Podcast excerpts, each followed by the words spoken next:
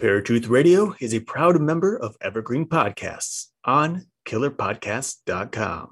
The views and opinions of this show are directly those of the hosts and its guests. It does not reflect the opinions of its affiliates or its sponsors.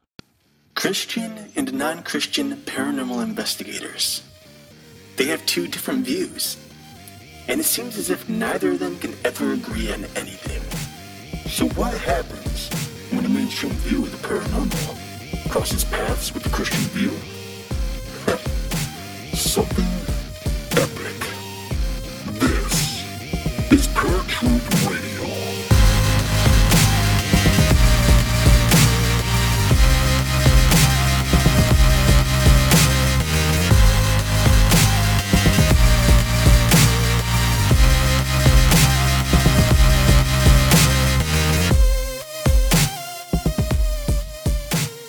What's going on, ladies and gentlemen? Welcome to a, another episode of Paratruth Radio. My name is Justin, And I'm Eric. and tonight we've got a very awesome guest on with us. We're going to be talking to Katrina Rasbold about her book, Uncrossing Identify, Cleanse, and Heal from Hexes, Curses, and Psychic Attacks. Katrina is the author of 27 books on various aspects of the magical arts. She also pens the popular fictional series, The Seven Sisters of Avalon, as well as other fiction and nonfiction works. Born in the hills of Kentucky and raised in folk magic, uh, Katrina studied the magical arts all over the world before settling in her current home in the remote mountains of California. She lectured at Pantheacon in San Jose, Sacramento Pagan Pride, and Pangaea Festival in Fair Oaks, California, and currently offers online and in person classes. She and her husband Eric are co creators of the CUSP Cusp Spiritual Path and are co authors of the Bio Universal Energy series. Their first book, Energy Magic, spent several weeks on the Amazon bestseller list in the category of neo paganism upon its release in 2013. Eric and Katrina own Crossroads Metaphy- Metaphysical Store in Shingles. Shingle Springs, California, sorry, where they offer their handmade magical products and services such as spellcasting, healing, and cleansing. And without further ado, we're going to go to the line with Katrina. Katrina, welcome to Paratruth Radio. How's it going? Going great. Getting ready for that holiday. How about you? Uh, about the same. I think Eric and I are both ready. Uh, you know, for those of you that don't know, we're recording the day before Thanksgiving, so it's that time of year, guys. It's you know moving pretty quick, and then it's into December and all of those festivities as well. Um, so we got you on to talk about your book Uncrossing, which is interesting because you know as I read the book, I'm like, okay, well now I understand why it's labeled or, or titled Uncrossing. Um, but before we get into that, um, I wanted you to tell the folks at home why you decided to write this book. I really decided to write the book because it's my everyday life. What I do five days a week is take crossings and, and the effects of psychic attacks off of people um, through energy work. And I was really shocked at how uneducated people are about the need for this kind of hygiene, how to protect yourself, how to take care of yourself when it comes to the energies you allow into your energetic system and how they affect you. And so I thought that it would be good to get that information out there. For sure. Yeah. So now, uh, I mean, before we get r- real deep into this book, um, I guess the big question is how do you know or how do you determine when somebody has been attacked psychically? The interesting point is that by the time people get to me, most people have been attacked psychically. It's not something we escape. You know, honestly, when someone calls you a name and it makes you feel a certain way you don't want to feel, that's a form of psychic attack. It has shifted your energy in some regard. And the way that I define psychic attack is when someone's energy intrudes on another person's energy in a way that affects their quality of life. And so there are lots of things that can fall into that umbrella. It changes you energetically. So the way that I can tell is that they're walking and words are coming out of their mouth and they're interacting with other people. This means you've been out there, you've been in the world, and you've encountered some people probably that have not been very happy with you or have made you feel a way that you don't want to feel. So when I do an initial clean on somebody, I know I'm going to find a lot of stuff in there because they've probably never had a clean before. So most people are suffering from psychic attack, even if a person didn't stir the cauldron, poke the doll, and do an actual spell to harm them. Okay. So more times than not, it's more so unintentional than intentional. I think most often it is. Now, that being said, I started off my exploration of energy work probably 40 years ago now. And at that time, I really believed people would not aggressively harm somebody with their energy, that they wouldn't seek to do that. And people just, that's just not true. People do that all the time. so we do have those intentional ones as well. I would say maybe three out of 10 have some okay. somebody has something that they intentionally sought out to create harm to them doing energy work. Okay.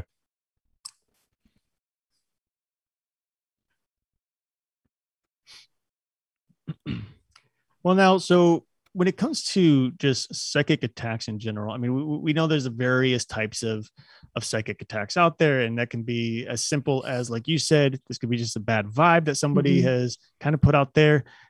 There could be uh, it could be via words or actions. It could be something even like we've talked about in the past, or psychic vampires who purposely uh, drain the aura of somebody or the energy. Uh, now, is there a difference, like depending on the type of drain, energy drain, or what's causing it?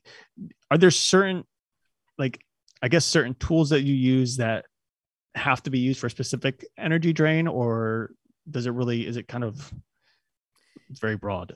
we we mostly treat it the same way regardless mm-hmm. of where it came from but i'm going to be doing additional work if if there's been a more cataclysmic effect on somebody for instance we get some people in and the primary cleansing that i'm doing is an egg cleansing and when i look at the egg when I break it into the blessed water after I've worked on the person, that's diagnostic as well as curative. I'm going to be looking to see what was wrong with this person 10 minutes ago when they walked in the door.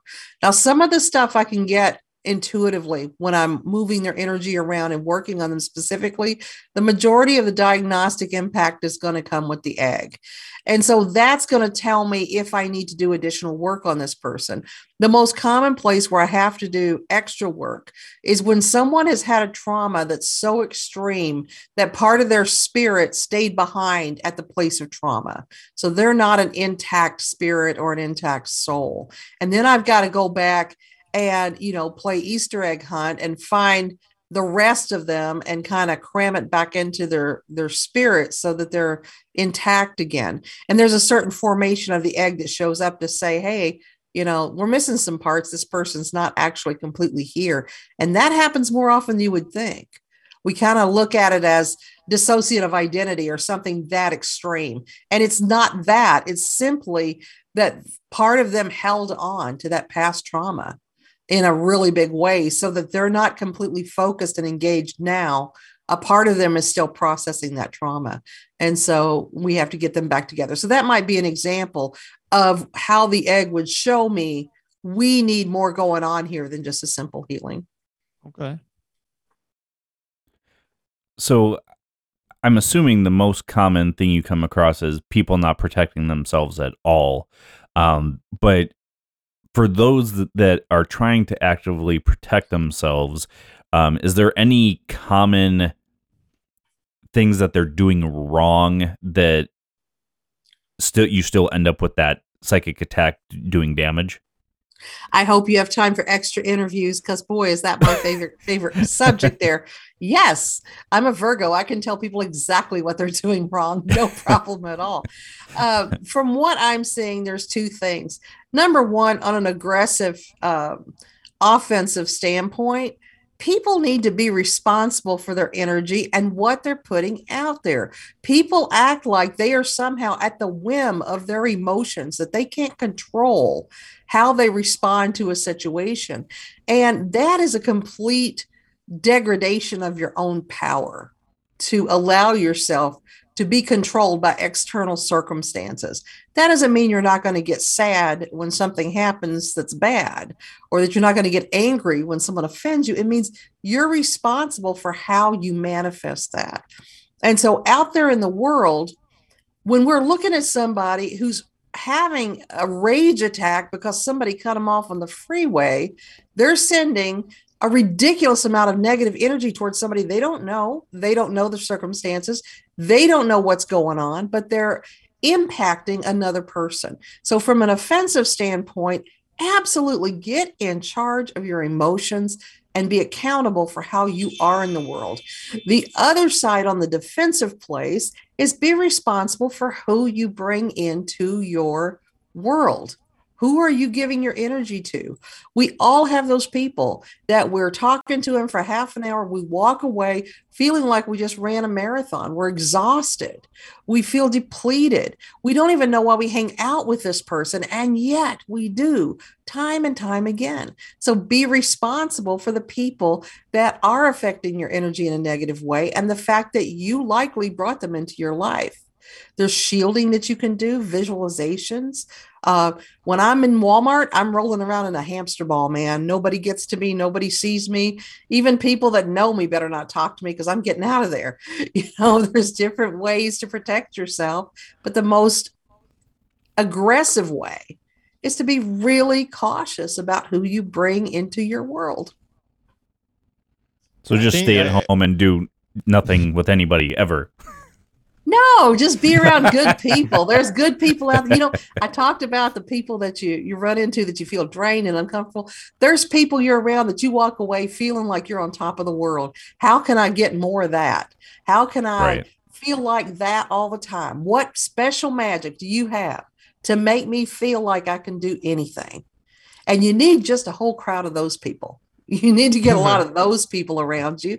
And you can do that. I mean, I'm 60. It took me probably 50, 55 years to get to the point that I didn't feel like I had to be friends with everybody. You know, I always wanted that attention, I always wanted that companionship. And finally, I got to a place where I just said, you know, I'd rather be alone on my own than be around people that make me feel crappy. So once I started taking responsibility for who was in my world, I realized how many amazing people there are, are out there that I want in my world. Mm-hmm. Yeah, I think the the hardest part about that is you know when you're when you're around people who don't realize that they're giving off negative energy. Uh, like I have a couple of coworkers who by no means are negative people per se, but they talk and they talk and they talk and they talk and they talk mm-hmm. while you're trying to work and you can't get the work done and that becomes frustrating. And by the time it's all done and they leave, I'm like, I just want to go home. Yeah, where'd you know? my day go? Right.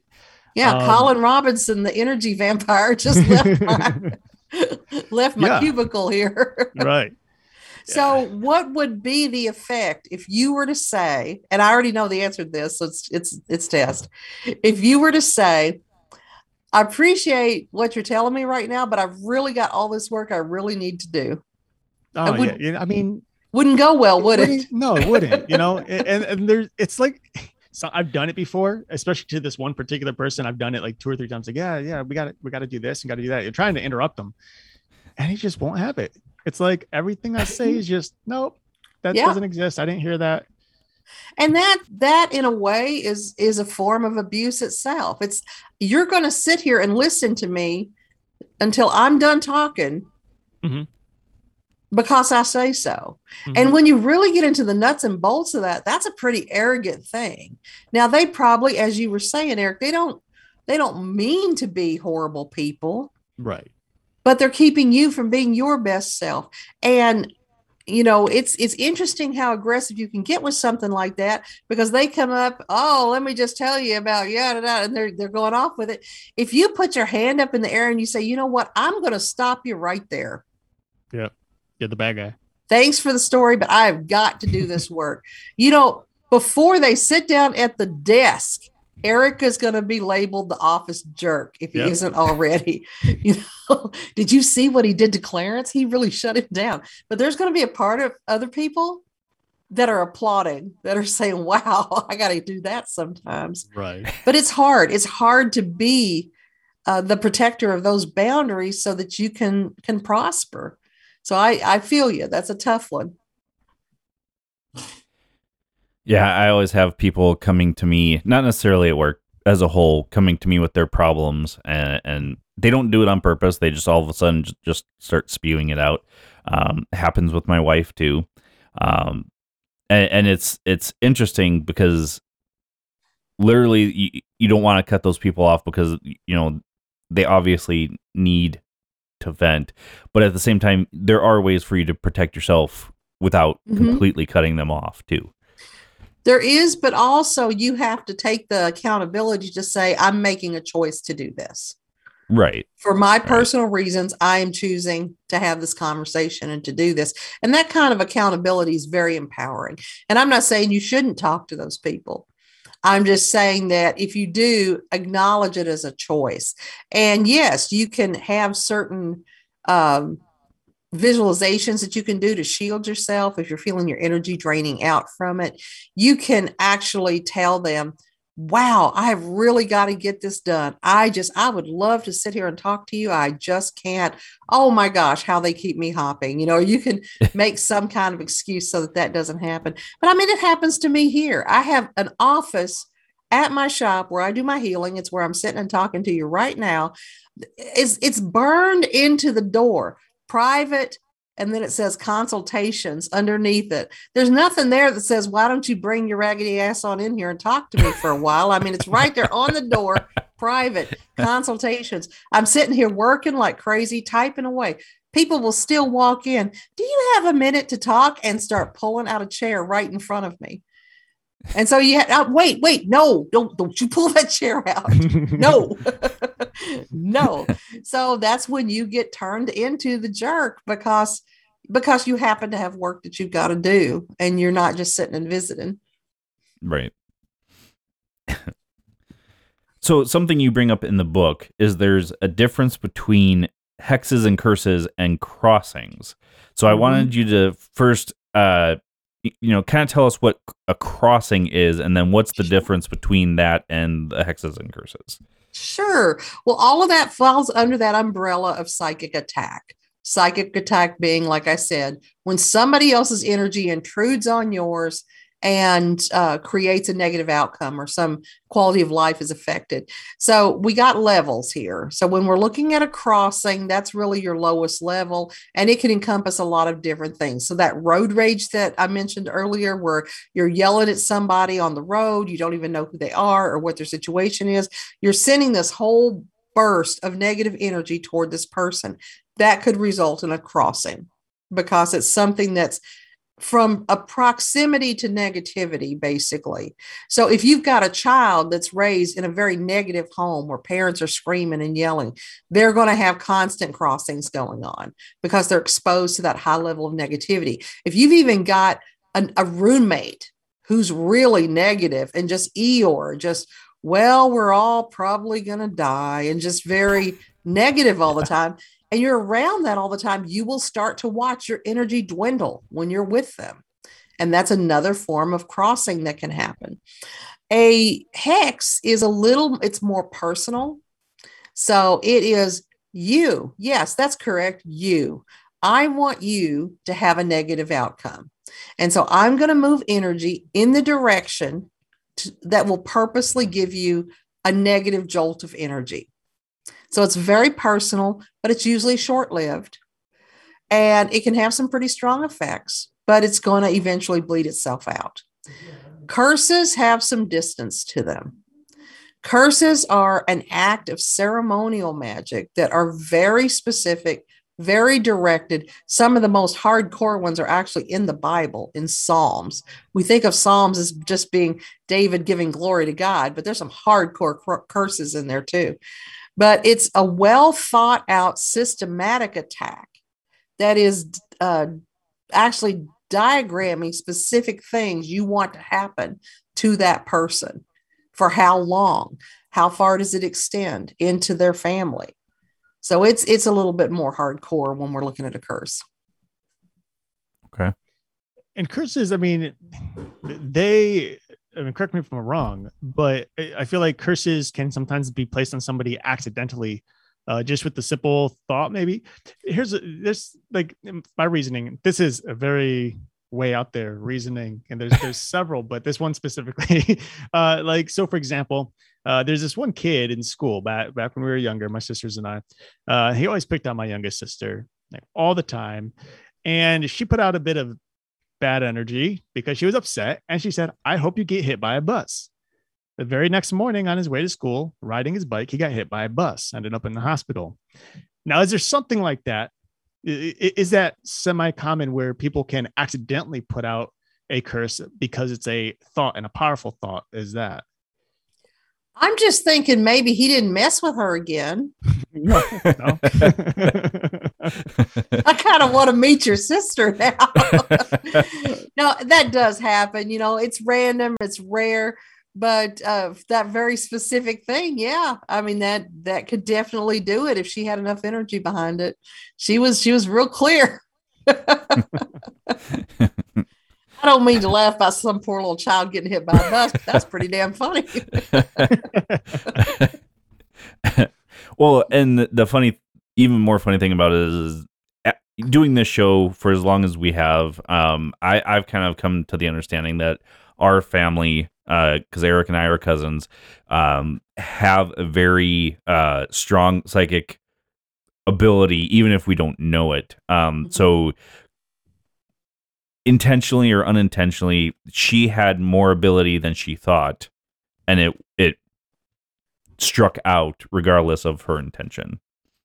And and I think that's just real likely. You know, there's different frequencies we tune into to move energy, and some people just have a dial on a certain band of energy, and and she just uh yeah she should probably in in the future moving forward use her words carefully ellie is one that usually doesn't most of the time so yeah.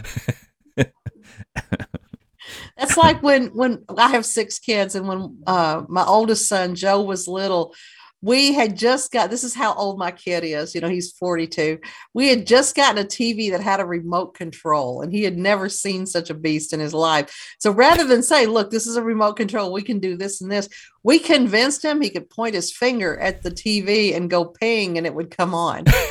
And and he was this kid was on top of the world for the longest time till we lost the remote he was a happy boy.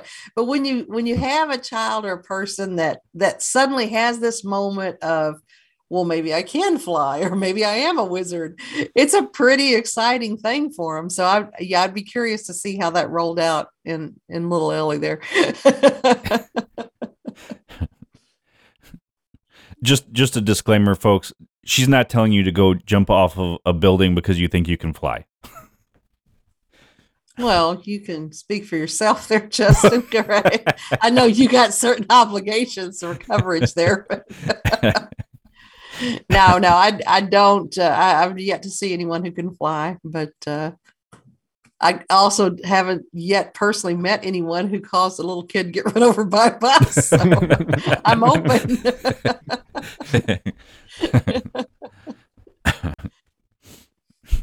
but no, uh, to address what you said, Eric, those sorts of things can happen. And I do believe they're fairly random, but I also believe what the two of you were saying that there are some family lines that are just stronger and more practiced by nature into getting into the flow of magic. It just it's the way it is. And and we have that all the time with people. There's some people that are more given to energy work and some people that just don't have it. And you could say the same thing about music or uh, drawing or whatever it might be. You know, just different families have different talents that run through them.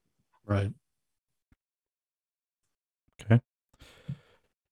So for those that read the book, um, it, you really do spell it out, and I like that that you gave different um, things people can do. Um, the one thing that I, I was looking through um, is you know preparing the healing area and just having having this um, certain spot for yourself to to help yourself heal and everything. Um, is there anything that specifically because I want people to actually read the book too um, to start out how how can people prepare a certain spot to to do this for themselves? Well, the first thing you got to do is clean it up. And people don't always like to hear that. But when you're in a, a place that is going to be used for energy work, you don't want to have a lot of clutter around it because every now I'm I'm a great collector. And about three months ago, my house burned down and 17 years of memorabilia just went away. And I thought I was going to wow. not be able to breathe because we had our house was like a witchy museum. We had so much stuff there. But, you know, when you're in a place where you have a lot of things around you, you tend to subconsciously register everything that's around you. It's a, a, safety mechanism for it. So we can find the exits, so we can take care of ourselves, so we know where all the possible weapons are. It's a primal instinct to categorize everything around you.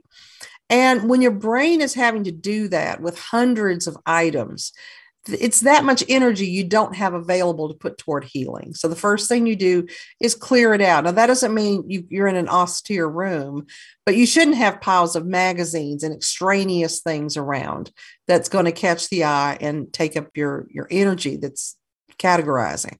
The next thing you want to do is look at what is your spirituality? What is your connection to the divine? What makes you feel empowered? And have things around you that represent those things. You might, might want pieces of nature like a plant or stones or seashells or uh, fresh flowers or something like that. It should be a very special and sacred place.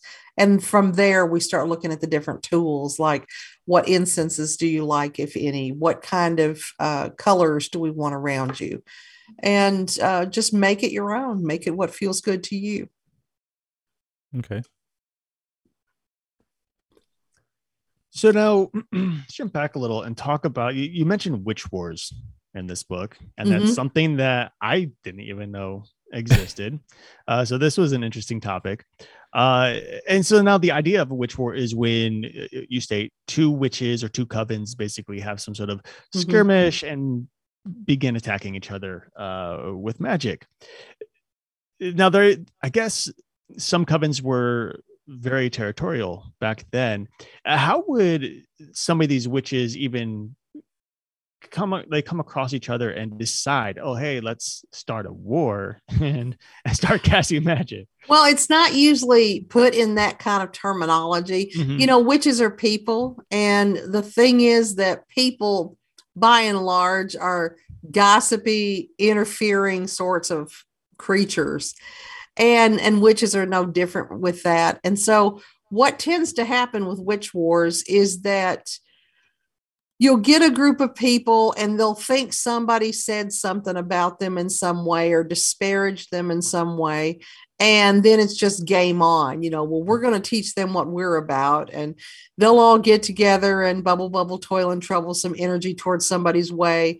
And then it turns into this ping pong game of flying energy back and forth. The only real difference in witch wars and neighborhood gossips where people are you know, creating malice over the back fence is that when you're dealing with witches, they've got usually a good bit of energy to fling around and they're pretty adept at doing it. And, you know, I see it all the time. I, I've been in the pagan communities, like I said before, for more than 40 years. And I've watched the evolutions. It's not as bad as it used to be. Now it's mostly down to just mundane squabbles. But there was a time when we had what was called covensteads, and that was that you didn't go outside of a certain radius. It was like turf. And um, you know you didn't like come into somebody else's covenstead and start a group or anything. They're not as bad about that as they used to be. But yeah witch wars were definitely a thing. And now it's more like did you hear what that bitch said? Here we go. And you know everybody's off and running.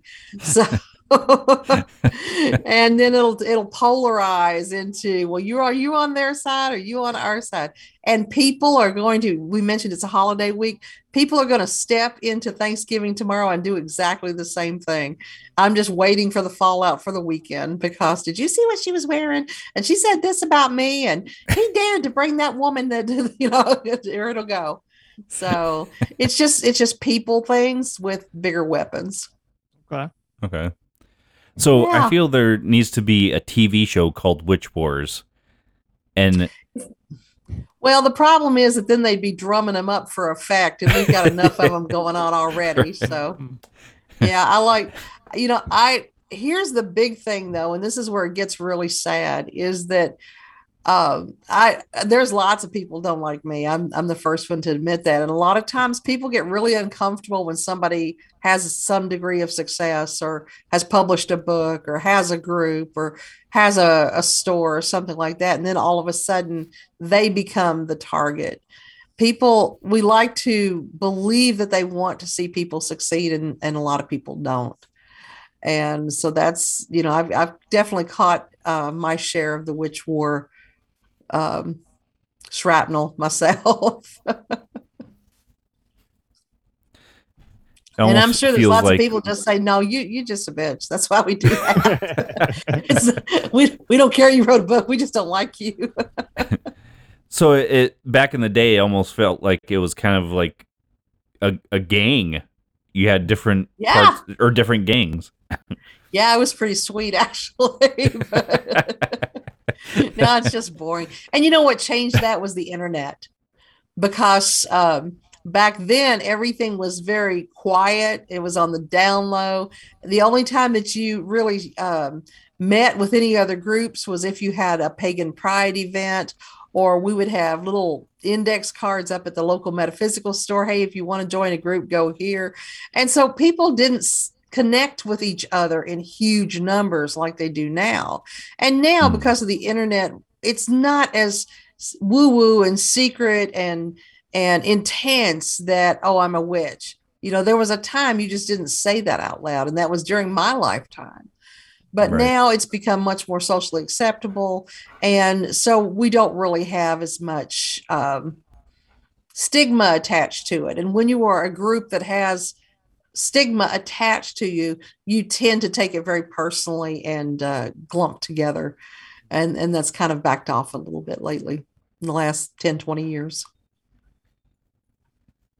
Hmm.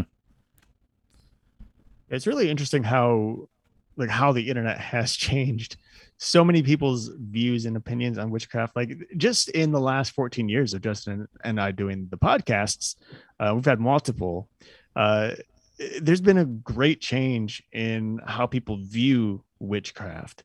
Uh, you know, when we first started, it was always kind of this, oh, witchcraft can be evil and nobody wants to, you know, really talk about it or think about it, this, that.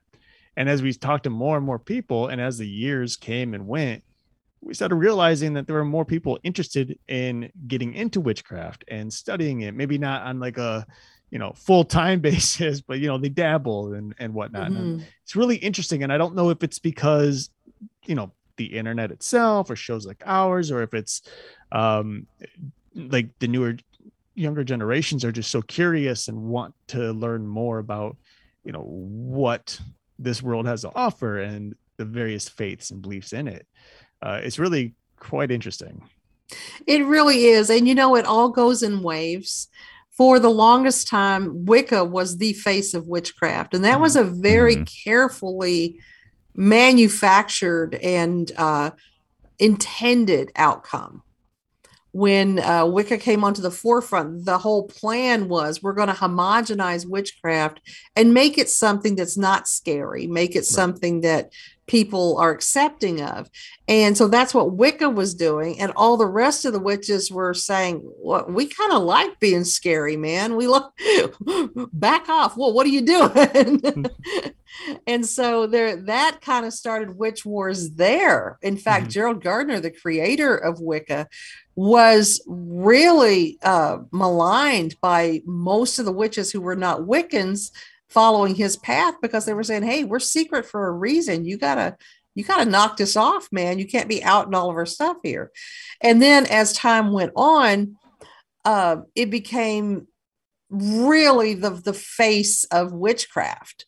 And so people thought that all witches observed the Sabbaths. They thought that all witches followed threefold law and as it harms none and all of the Wiccan tenets because Wicca had fantastic marketing. Mm-hmm. And so we had this long run where people overall were doing okay financially.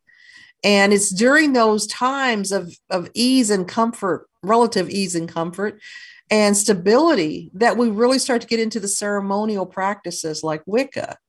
But you watch and you can see it if uh, you could track it in the last 20 years. As the economy goes into decline, that's when hoodoo comes up. Okay. That's when hands on witchcraft comes up because they're like, hey, I really love honoring the god and the goddess and the, the seasons of the year, but I got to get my electric bill paid. How can I do that? And that's when all of those old hands on recipes start to get really popular. So it's a societal thing as far as the interest that you were talking about. And we're going to start to because eventually we're going to have an easing off of the economical downturn that turn that we've got right now.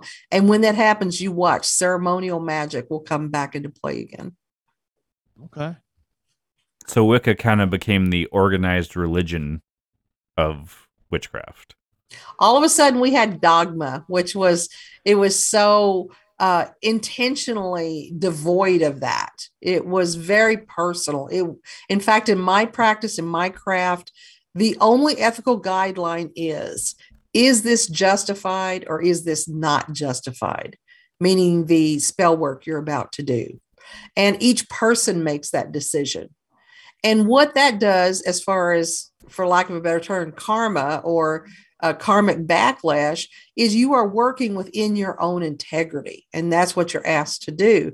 Whereas with wicca there was very suddenly um, relatively speaking this book of shadows that gerald gardner had worked from and it had all of these specific rules. Uh, you know the rule of three a threefold law and also that you harm none which is impossible now it sounds like I'm just crapping on Wicca. I love Wicca. I teach Wicca. I was Wiccan for many years. Wicca's fantastic. Don't get me wrong, but it's not without its flaws because it teaches its people to follow a goal that is unachievable. Unachievable. We will always harm others, even when we're trying hard not to. I think sometimes the harder you try not to harm others, you just blatantly do it. I know I do, and I don't mean to. I, you know, I, just in the last couple weeks, I've said things or did something, mm-hmm. and I see someone's reaction, and I'm like, I, I didn't. That's not what, how I meant it. But that's you know, especially with texting these days, mm-hmm. everyone wants to talk via text. I hate, especially when it's like an important discussion, mm-hmm. and I'm like, mm-hmm. can we can we get together and talk about it? Like, oh, I'd prefer texting, and then they take everything out of context. I'm like, oh, I'm I'm the exact opposite. If it's a heavy duty conversation, I want that mm. stuff in writing. well, I can't you tell thing, you how many times yeah. somebody said, "I didn't say that." Literally, scroll up. yeah, yeah. I think that the only thing that I do really like about texting is when uh, I'm asked a question or somebody says something, I have a moment to actually think about my response, as opposed to being put right on the spot and then mm-hmm. saying the wrong thing. You know. Well, and also when our expressions can be read, they're often misread. Mm-hmm. So, what you're trying to think of is how can I put this in a way that's not going to be hurtful? Mm-hmm. And the other person sees the pause and says, aha, you know, and, right. and starts to read more into it. So, I think what we can all just agree on is communication is hard, and effective communication is harder. mm-hmm. And really, it's just about compassion and connectedness. And with the work that I do, I see every day the way that people harm each other intentionally and unintentionally. And I also see how people put themselves in harm's way. A lot of times I'm cleaning somebody up who has been under heavy psychic attack and sending them right back home to live with their abuser again. And they're not going to do anything to change it. I right. just keep cleaning them up. It's like so my something... I've got a my cousin says things like, I don't know why all the men I date are alcoholics. I don't know what to do. Is it something about me? And I'm like, yeah, you pick them up in bars. You're not going to the library, you know, and picking up men. Pick them up there. Maybe all your men will be readers. People miss the obvious, and and they don't see. I use this book Llewellyn changed the title on me because they didn't like my title. My the original title was Uncrossing: The Art of Unscrewing Your Life because it's all the ways that we screw ourselves up and and make decisions that create outcomes we don't like and then we want to blame it on other people Mm-hmm. So you mentioned uh, if if it's justified or unjustified, if you're you're doing a, a, uh spell or whatever.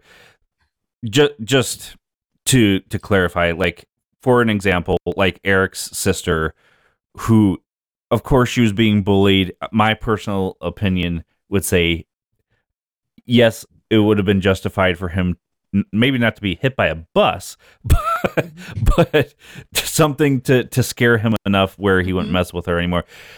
And and you mentioned it's up to that each person if if it's justified or not justified. So it, like that example of physical harm, like how would we say that's justified for somebody to be har- harmed physically compared to you know they they got harsh words from a coworker because you were doing that Mhm. instead. Well, we usually don't go to that extreme of inflicting physical harm on somebody. How old was she when that happened, by the way, Eric? Oh gosh, he was probably around 13. Okay. 12, 13. So when you're 13 and you're in that moment, she probably in that moment, and I'm not saying when it happened, I'm sure she felt terrible and had a lot of conflicting emotions about it. One of them possibly being glee, but in that moment, when it had when she said that, I'll bet she absolutely would have been thrilled to know he was going to get hit by a bus, and it probably felt justified to her because she had taken and taken and taken. And sometimes that's where we get to be. Now, we're not always 13 with these emotions. We're not, you know, when we're adults, we can presumably see different outcomes from the things that we could say and predict some of those outcomes. I Hmm. I do not do work that intentionally causes harm to another person as far as specifying the harm. I will do work where it gives the judici- judiciary process of that up to a higher power and say, I don't care what you do with them, they need to leave this situation. Okay. And so there are people that would justify harm if harm is being inflicted on another person. So just I, I am not in this situation, so please don't call 911 or anything. But let's say that um, I have a sister that I know for a fact her partner is beating her on the regular. And she will not leave for whatever reason, she will not leave. And that might be a justifiable case for that guy to get hit by a bus or to have some kind of cataclysmic outcome that keeps him from harming that person. Uh, there have been times that witches have gotten together and worked because there's a serial rapist in the area or because there's somebody who's committing murders and they don't know who it is. You know, there are lots of im- impacting, like uh, community impacting situations where this this person is genuinely doing more harm being alive than what we would be doing to that person. So it's, you know, but those are extreme measures. None of those are in play right now. It's just that there are cases where I think any person can be driven to a place that they believe another person deserves harm. And people say they won't ever get there, and then they end up on my doorstep, and I have to talk them off the ledge, finding other alternatives that might be more reasonable. You know, everybody that I come across is doing the ugly cry and saying, I want you to kill him. He hurt me so bad. You know, he married an ugly woman instead of me. And and so then you got to kind of like, well, let's think this through a little bit.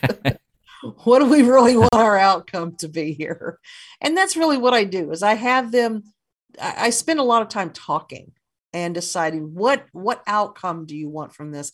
And what's the easiest way we can get there? Because i got to tell you working on other people you can do it but it's a lost cause. It takes a huge amount of energy dedicated energy.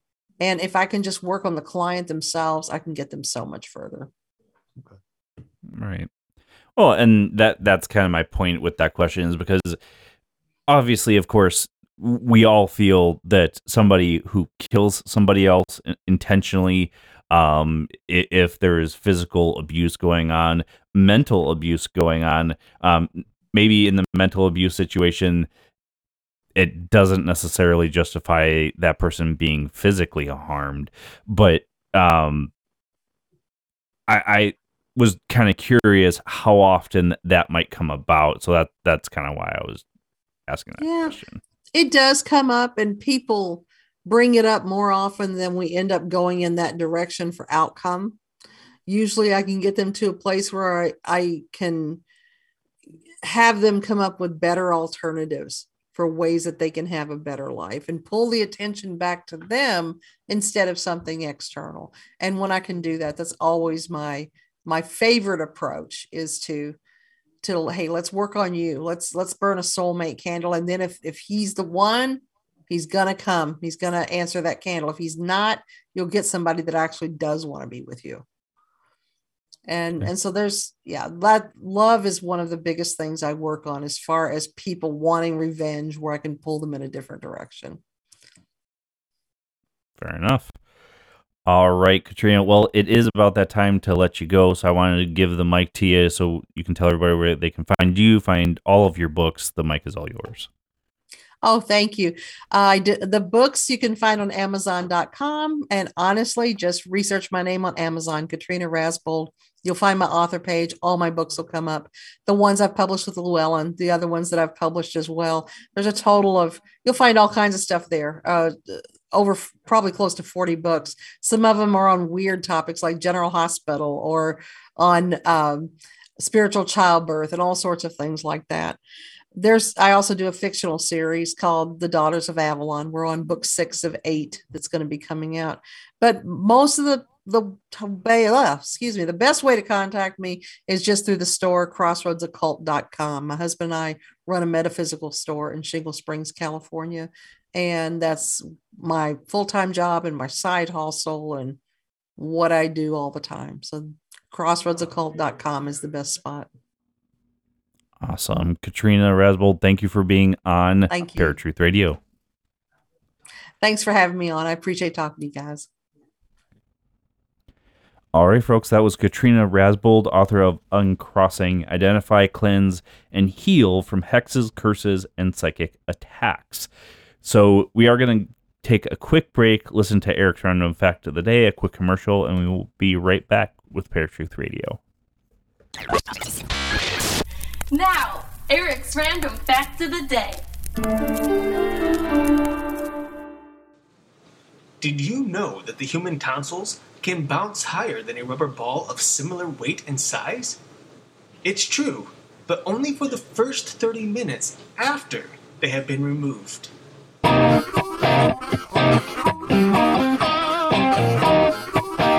This was Eric's Fact of the Day.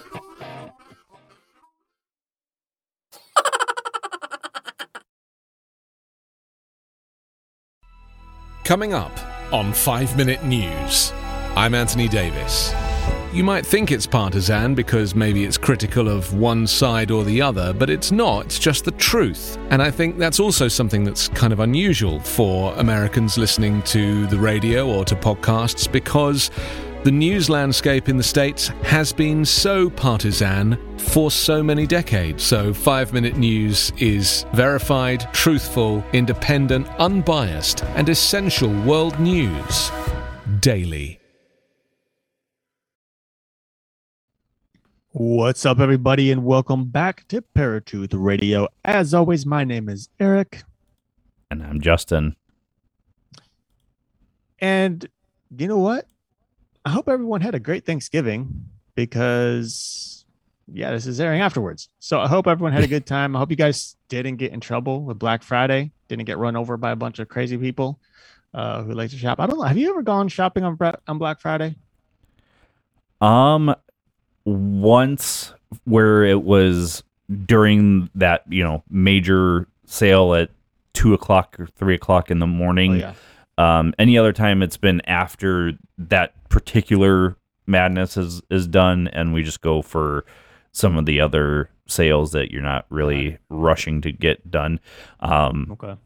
But that now that you bring that up, that's kind of a good point about this episode we're doing. Do you know cursing at that person that uh, uh, grabbed the 20 inch flat, or I should say 60 inch. We're we're getting way large in our TVs now. Yeah. Uh, that No, you really true. wanted. I know. I'm guilty of it too, like saying things to people, not to them, but in my mind or like under my breath, especially when I'm working and they're like cut me off or like I'm trying to do a job.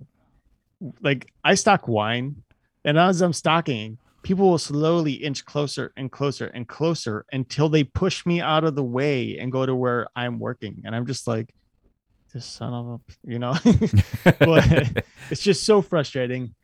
But anyway, yeah. So that was uh, Katrina Rasbold that we just had on. She is the author of Uncrossing, and it is a really cool book. You guys should check it out if you're interested in witchcraft, curses, and the like. And she goes about and you know the various ways to protect yourself and how to, uh, well, really uncross uh, yourself uh, from from these various psychic attacks that people tend to put on us accidentally most of the time. Um, you know, and that's something that I think you and I have talked about a lot over the years is the idea of psychic attack or negative energy. Um, psychic vampires obviously have been brought up multiple times over the last several years. Right. And we've even talked about protecting ourselves. Now we do it in a way of crystals. Usually, you know, I wear my black obsidian. Uh, you have your own crystals that you keep on you or keep around your desk. Uh, uh, but there are other ways which we learned tonight which you know we we i think the most that we've ever talked about was shielding yourself in white light uh you know the purifying light that can help snuff out that darker energy uh and keeping that in mind you know it's it, it's kind of weird to think about um but because i think the question is from a scientific standpoint can we being somebody any of us uh, who think about shielding ourselves. Do we really shield ourselves? Are we just closing off our minds to the energies that are being presented to us? You know, because I, I, there's a lot of debate, even in the paranormal community, that you can build or diminish your aura uh, based on where your mental capabilities are. You know, there are people who claim they can, yeah, build their aura or build this new shield through the using the mind, but it's it, it, it's there's really just no scientific proof that you can literally, you know, do that. So I guess the question is like, what do you? I mean, what do you think? Do you think this is more of like us just shutting off our minds to the possibility of being attacked by these these energies or is there actually something to it in terms of building a literal shield that would bounce this energy off or absorb it Um, well, I think this particular question is a catch 22 Mhm. because scientifically we can't prove it that whether we are um, creating the these barriers um, or are we like you're saying are we psychologically creating the barrier to not pay attention to these things?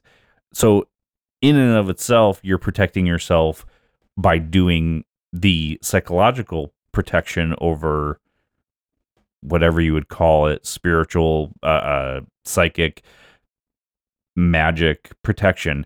So truthfully i, I don't I, I don't know that there is a, a real right or wrong answer for that.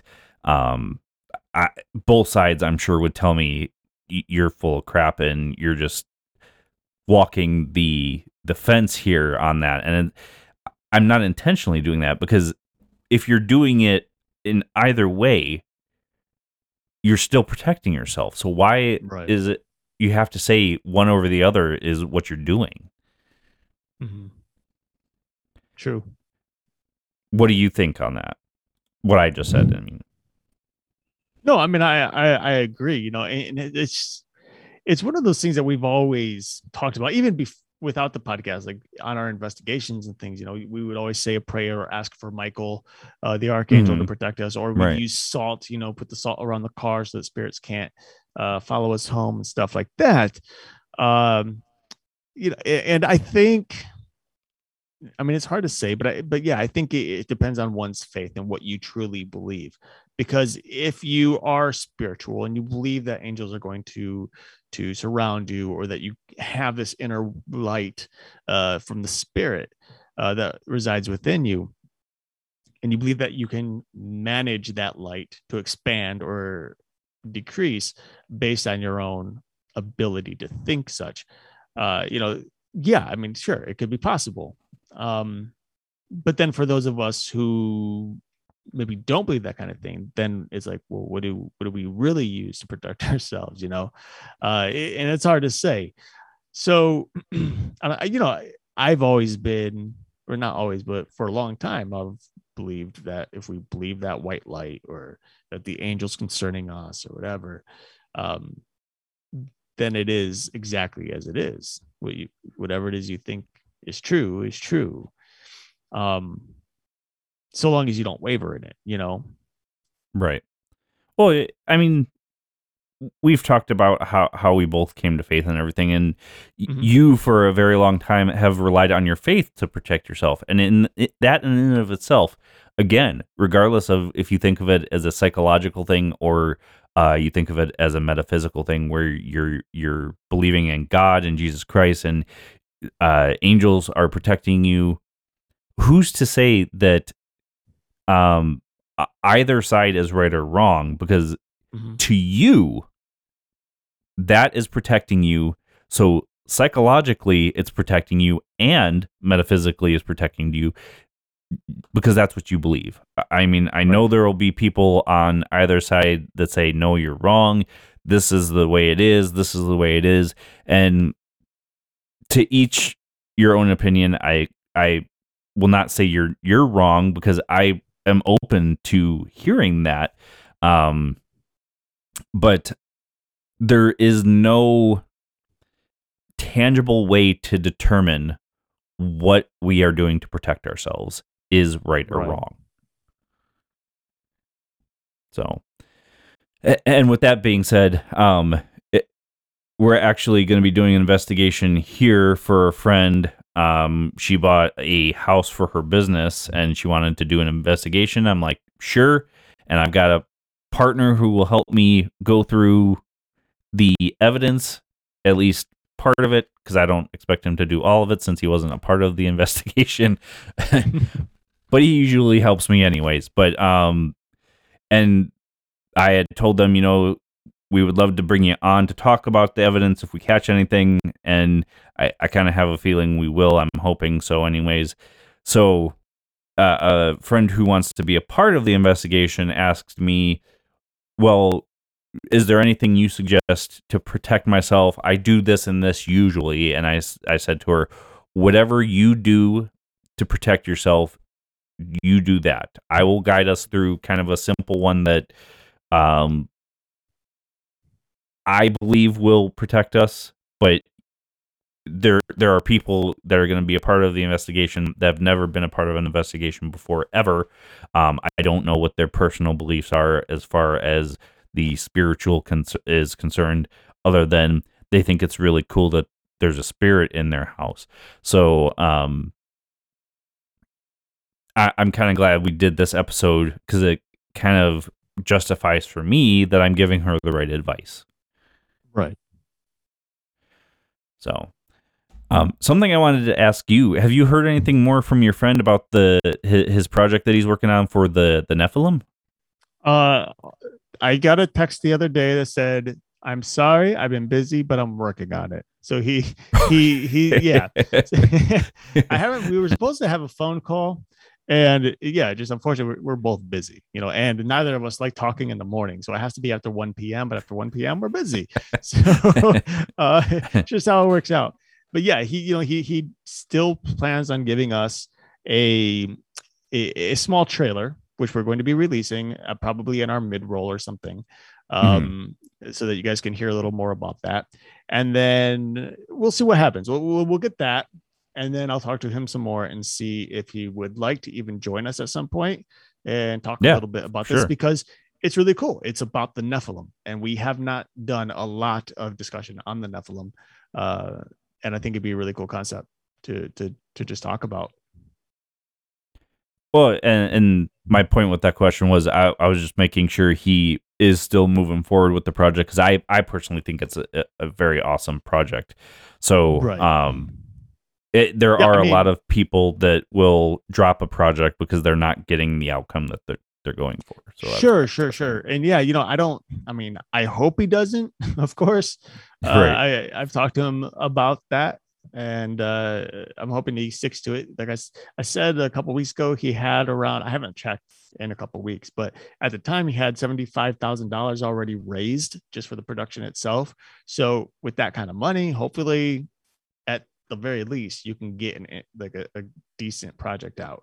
Um, Right.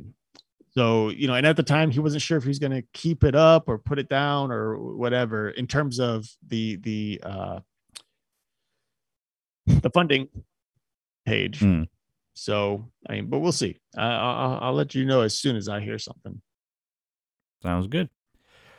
All right, folks. That's pretty much all we got this week. Um, as Eric said, I hope you guys had a very safe and happy Thanksgiving. Um, I hope you got to the appropriate amount of being stuffed for the evening and you didn't overdo it with alcohol, food, or otherwise. Um, we've got one month until Christmas, which is kind of crazy. Um, but uh, we've got a couple of things lined up for you. We're going to be uh, by ourselves next week. We haven't decided on a specific topic yet, so we will let you guys uh, know that on our socials. Um, we have fellow podcasters coming on with us after that. And then those two weeks, and we're right into uh, Christmas and New Year's episodes because of where they fall. Yeah. So um, I think for Christmas we're just kind of gonna do down the rabbit hole, and same for New Year's, just talk about some stuff that uh, we've maybe talked about in the past, or or uh, if we find anything that tickles our brains a little bit as when it comes to Christmas or New Year's, because we've covered so much for Christmas sure. time. Well, you know, and one thing we could always do since really, you know, the next episode kicks off our Christmas series or season as we would normally do. Uh, maybe we just take a trip down the rabbit hole for that one, you know, ring Sure. in the Chris- Christmas time and just just have fun with it. Maybe do a part one and part two for down the Sure. rabbit hole with Christmas. Um, Sure. Because for those of you that have not listened to all of our episodes yet, uh, we've talked about cryptids that are associated with with uh, Christmas time, um, the uh, tradition of, of telling ghost stories during Christmas time. There's been so much, so I think Yeah. Just recapping a little bit and and talking about pretty much whatever is going to be pretty cool. Yeah. And of course, if you guys have any thoughts or anything you want to hear or rehear, uh, let us know. Uh, we'd be happy to talk about well, pretty much anything. So let's keep it PG though, huh? Yeah. All right, folks. Well, until next week, where you will find us same time, same channel. My name is Justin. I'm sorry. I I haven't cut you off at an outro for a while, but one thing that we need to mention here, there is a picture of a bunny on our oh, Facebook right, page. that was on my agenda, and I forgot about it. It threw that agenda right out the window. right. yeah. So if you guys haven't seen it yet on our Facebook page, we will repost it again, reshare it. Um, but there is a image of a bunny. He's our new mascot. He's really cool. He's kind of crazy, but he doesn't have a name. And we need a name. And that's where you guys come in. We are asking all of our listeners to please click the little link, or if you absolutely must, although we prefer you to click the link, uh, just put the name in the comments, uh, and you can possibly win a t-shirt or a mug with the image of this bunny. Um, this bunny again is our mascot. We, we went back and forth with what our mascot could be. Uh, for a while, we had a little hellhound known as Herc, and um, I just didn't feel like it fit the show quite the way it should because we don't talk about hellhounds that often, but we do talk about rabbit holes and Rabbit trails trailing. and yeah, right. all that stuff. So we thought, hey, what a perfect mascot for us. Um, so go ahead, check out the the image. give us a name, your best name for this particular bunny. And if we like it, we'll select it and you will get a prize. Speaking of, we did have two new. I, I I listed off for you guys last time all the names we had gotten before we had recorded. So we got two new ones since then. Uh, Frisky and Rabidicus. Rabidicus. Very Greek sounding. Yeah, it sounds like it'd be perfect for like a frog mascot. but uh, we've got a bunch of cool ones, and um, Eric and I will definitely be going through these extensively uh, to to choose a name. And who knows, we may not go with any of the names that are suggested. We may go with one that we came up with instead. But we are really relying on you guys because they all have been great names so far, and we look forward to to um, hearing what else everybody has to suggest. And um, on that note, we are cutting off um, any other suggestions by Tuesday, November 30th, because we will be announcing the winner, if we have one, uh, on our December 5th episode, which we will be recording next week uh, on December 1st. So you have until the 30th, 11:59 p.m. to get your vote in on what bunny, paratruth bunny, what I don't even know what to I want to call him something and he doesn't even have a name yet. um, but uh, get get your vote in by November 30th by 11:59 because that is the cutoff time. Um, looking forward to your guys' votes. I'll of course have the link in the show notes again for this episode uh, and as eric said we'll be also be announcing it on our uh, social medias um, on instagram i always tell you guys just to go to our website we do have a uh, tab just for this contest so you guys can just click the link there as well um, but until next week unless you're going to cut me off again Not this time. Until next week, folks, where you will find us same time, same channel. My name is Justin. And I'm Eric. Peace.